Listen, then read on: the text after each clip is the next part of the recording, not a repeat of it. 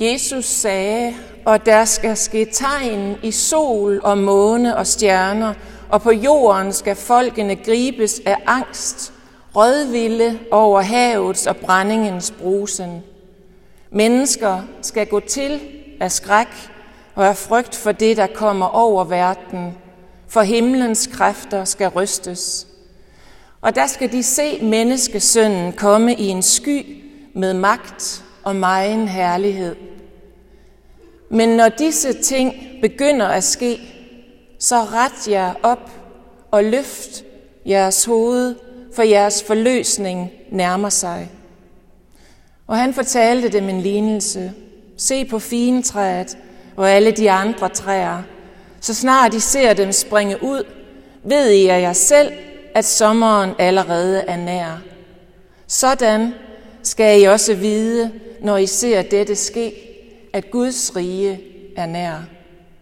Sandelig, siger jeg jer, denne slægt skal ikke forgå, før alt dette sker.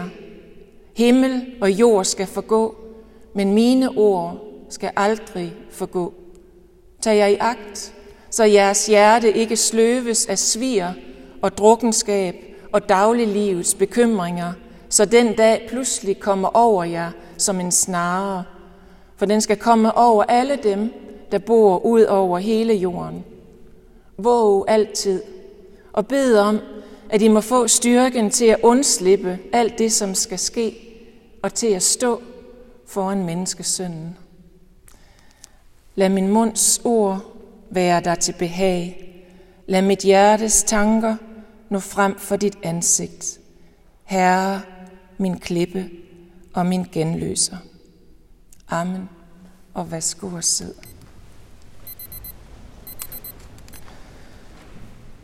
Jeg skulle lige have en lille tusse ud her. Så hvad skal vi med kriser? Hvad skal vi med skuffelser? Med det, der gør ondt? De situationer, som er svære at håndtere? Instinktivt, det ved vi, så forholder vi os alle sammen til dem ved at skabe afstand. Og vi er meget kreative, det skal vi ikke gå ind i nu. Men på hvilken som helst måde vi kan, der prøver vi at skabe afstand. Men i dag, der får vi to ting at vide, som udfordrer os ind i sådan en situation meget stærkt. For det første får vi vide, at vi ikke skal flygte.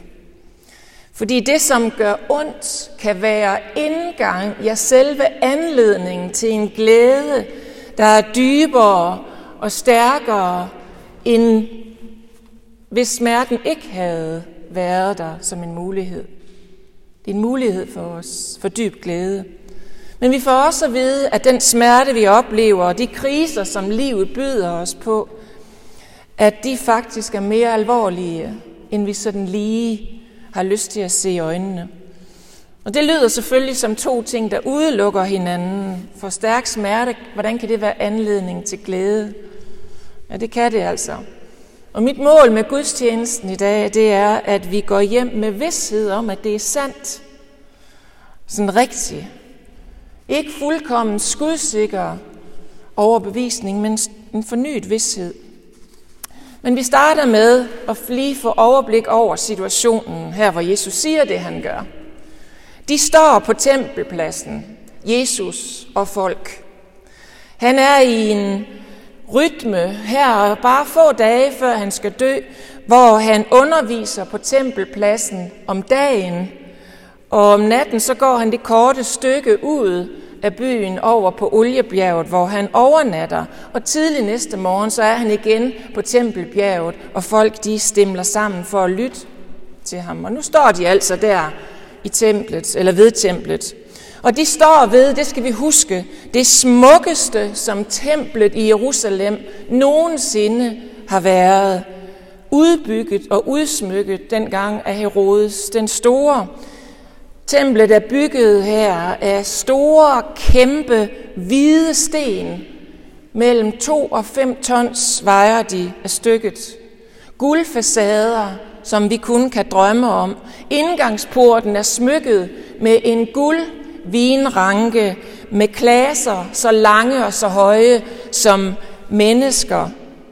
Da romerne 40 år senere beslaglagde alt det guld, der faldt prisen, markedsprisen på guld, 50%. Det siger noget om, hvad det er for en skønhed, de står overfor. De står her og beundrer det, får vi at vide.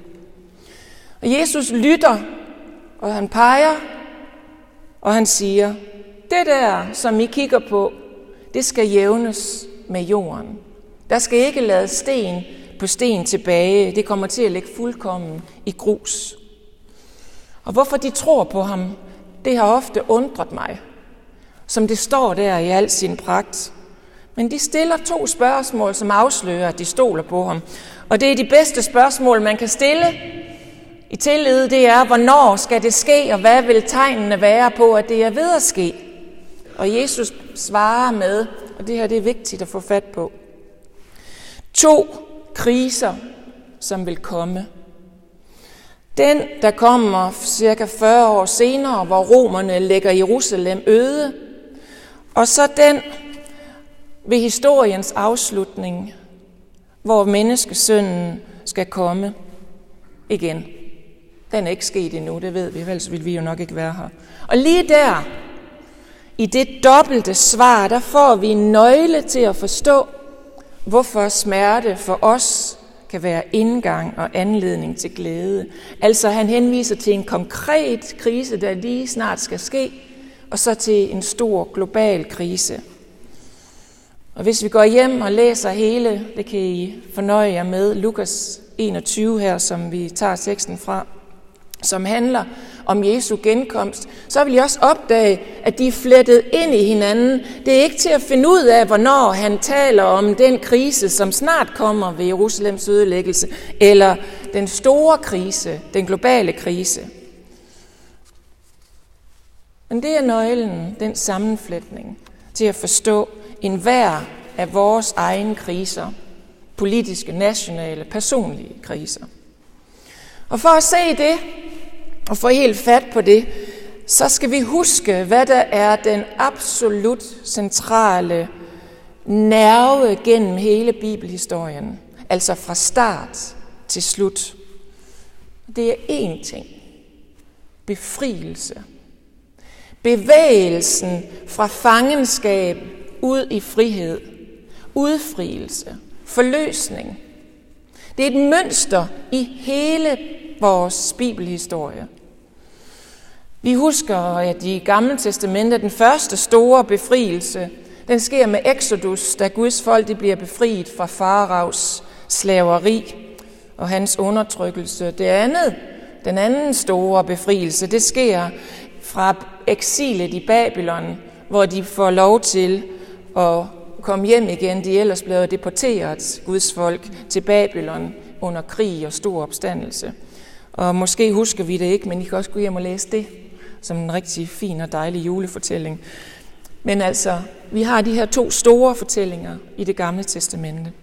Men så sker der det, at med Jesus i det Nye Testamente, der sker noget decideret, fuldkommen revolutionerende med frisættelsen, befrielsen, som Jesus forstår den, når han bringer den. Det får en helt fuldstændig anden betydning. Før i det Gamle Testamente, der har det været, man kan kalde det en geopolitisk befrielse. Altså et fysisk fangenskab eller en fysisk undertrykkelse, som et folk er blevet befriet fra, og som de har været under nogle overmagters magtudøvelse, babylonerne og ægypterne osv. Men i det Nye Testamente, så er der tale om en åndelig, indre menneskelig, ikke ydre, men indre menneskelig overmagt, som vi indbydes at blive befriet fra. Som intet, absolut intet, har med hverken geografi eller politik at gøre. Og det er en revolutionerende måde at tænke krise på, og den skal vi have fat i for at forstå vores egen, som altid både har en ydre og en indre krise i sig.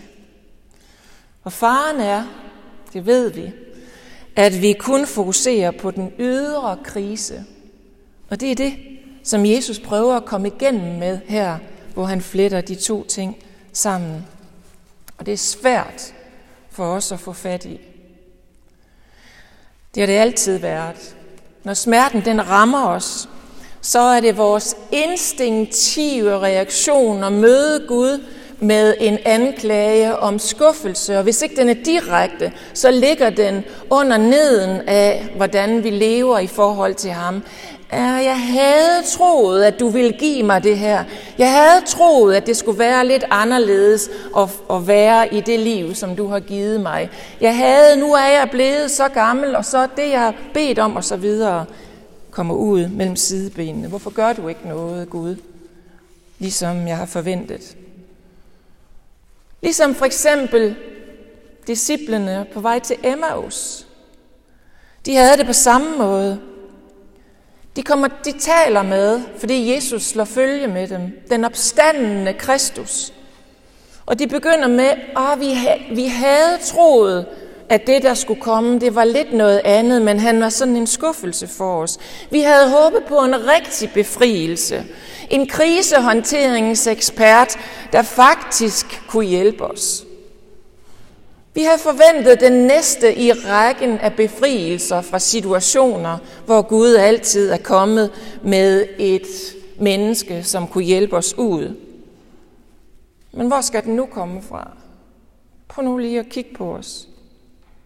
Men venner, først var det farao, så var det den babylonske konge. Så er det romerne her for de to på vandringen til Emmaus og Jesus samtidig. Og hvad er det for os? Måske en invasion i Ukraine, en personlig livskrise, som har lagt os ned. Det gør ingen forskel. Når Jesus fletter enhver lokal personlig krise sammen med menneskesøndens genkomst, så er det for at sige det her til enhver af os i en krisesituation. Det er altid en anledning til, at du kan vise mig tillid, at du kan løfte hovedet. Enhver af dine kriser, det er optakt til hvad? Sommer! Læste vi det som det vigtigste her, lignelsen om figentræet, som skal fortælle os, at når smerten tager til, når vinteren begynder at knuge, så er det fordi, det nærmer sig sin afslutning. Ret jer op, løft hovedet. Ser I ikke de små, sprøde knopper på alle træernes grene? Det er lige før, de springer ud. Livskraften står lige der, spændstig og klar til, at sommeren bryder igennem. Kæreste menneske. Du som mærker, hvor svært livet det er.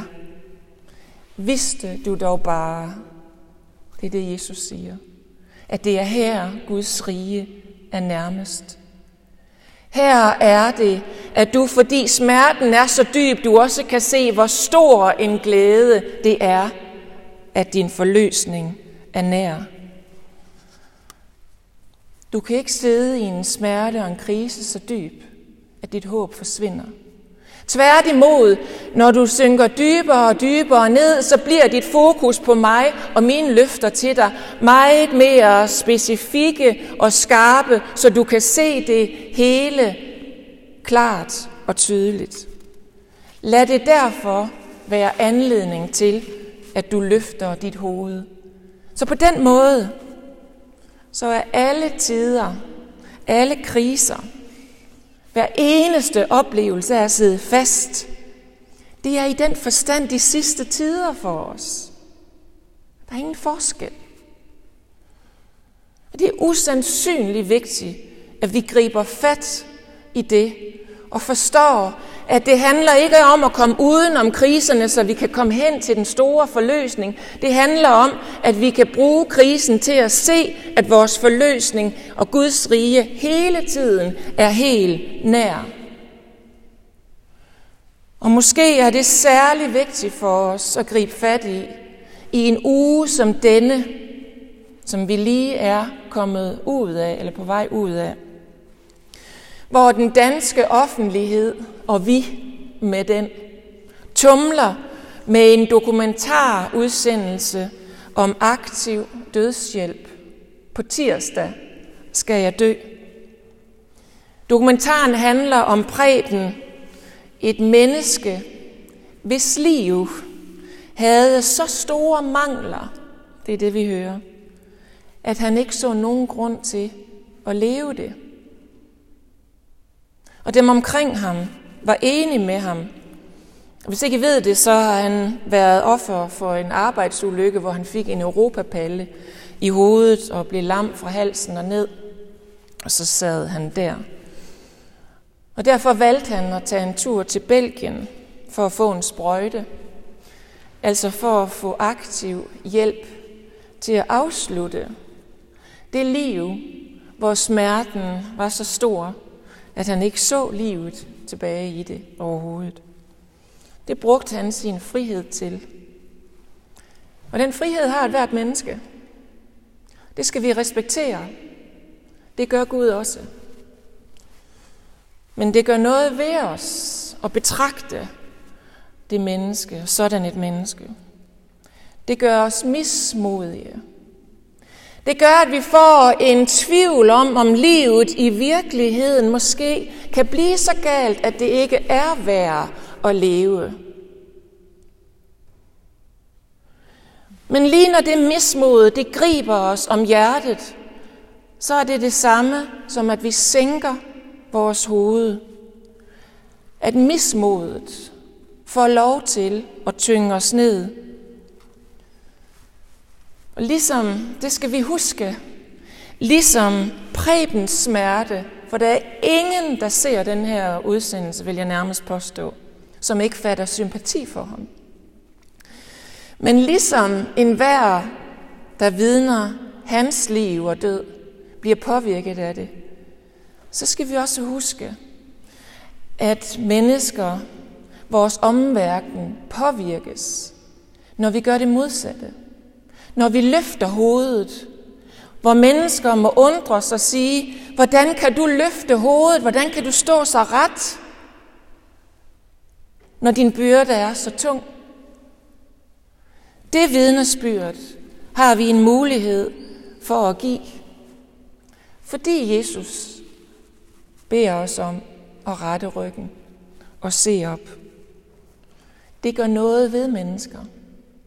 For gør det ikke også noget ved os, når vi møder mennesker, hvor vi spørger os selv, hvordan kan du holde det ud? Og det Jesus forsikrer os om, det er, at det kan godt være, at vores forløsning trækker ud i det absurde, men det gør den ikke mindre sikker. Og det skal vi bruge vores smerte og vores krise til. Til at være dem, der løfter vores hoved, fordi det er sikkert, at vores forløsning kommer. Lige så sikkert, som at Jerusalem faktisk faldt. Lige så sikkert, som at Jesus faktisk opstod. Lige så sikkert, som at der var en lang historie, hvor vi havde en masse befrielsesfortællinger, hvor vi havde en masse befrielsesbegivenheder, hvor generation efter generation efter generation endte i dyb mismod. Og så kom han. Lige så sikkert, som befrieren kom med den åndelige befrielse, som ingen overhovedet havde drømt om, skulle kunne blive deres.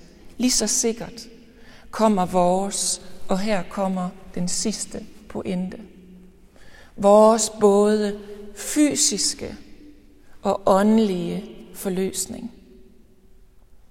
Der venter os ikke kun det at være et stjerne på himlen, når vi dør, som mange af os tyr til som vores håb. Det kristne håb giver os både en fysisk og en åndelig forløsning, som er lige så sikker som alle de begivenheder, profeterne har forudsagt, og som er sket. Vores opgave er at holde ud og holde ved.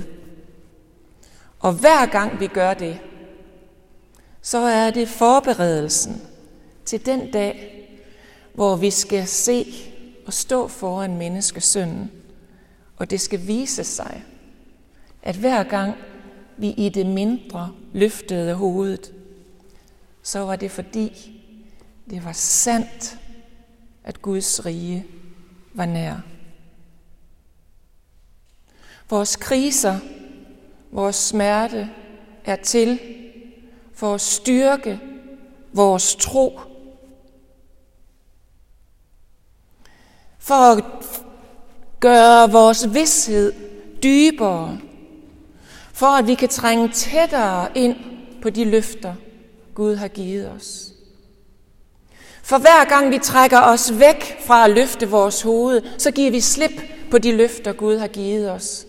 Og så er der kun tilbage for os det mismod, hvor de sidste tider i vores liv kan blive nu. Altså, hvor mismodet tager over. Så lad os løfte hovederne, for Guds rige er nær. Lov og tak og evig ære være dig, vor Gud, Far, Søn og Helligånd, du som var, som er og som bliver, en sand, treenig Gud, højlovet fra første begyndelse, nu og i al evighed. Amen. Far i himlen, tak fordi vi kan løfte vores hoveder. Tak fordi, at når du siger, at dit rige er nær, så er det fordi dit rige er nær. Giv os alle styrke til at gribe ud efter det, ved at se op til dig. Tak, at du giver os styrke netop til det. Og Herre, vi beder særligt for dem, som i denne verden er ensomme og ulykkelige, hjælpeløse, mismodige. Og Herre, måske har vi det ikke så galt, som Preben havde det, men vi forstår ham. Vi kender godt smagen af hans smerte. Og nu beder vi dig, kom med din Helligånd til alle dem, der har det værre end os selv, over os selv. Dem, der sidder i fangenskab, måske i fængsel, måske i krig, måske i en vinter i Ukraine og Rusland. Herre, måske hvor der er ikke det mindste lys at hæfte sig ved. Kom du og oplive enhver tillid, som alligevel måtte være der til dig. Vi beder for enhver iblandt os selv, som er syg eller bange for døden, måske oplever livet som en byrde. Og Herre, vi beder særligt for vores unge mennesker, det vi omtaler som en sårbar generation. Giv os hver især at tage et ungt menneske i hånden og vandre fremad i tillid til dig.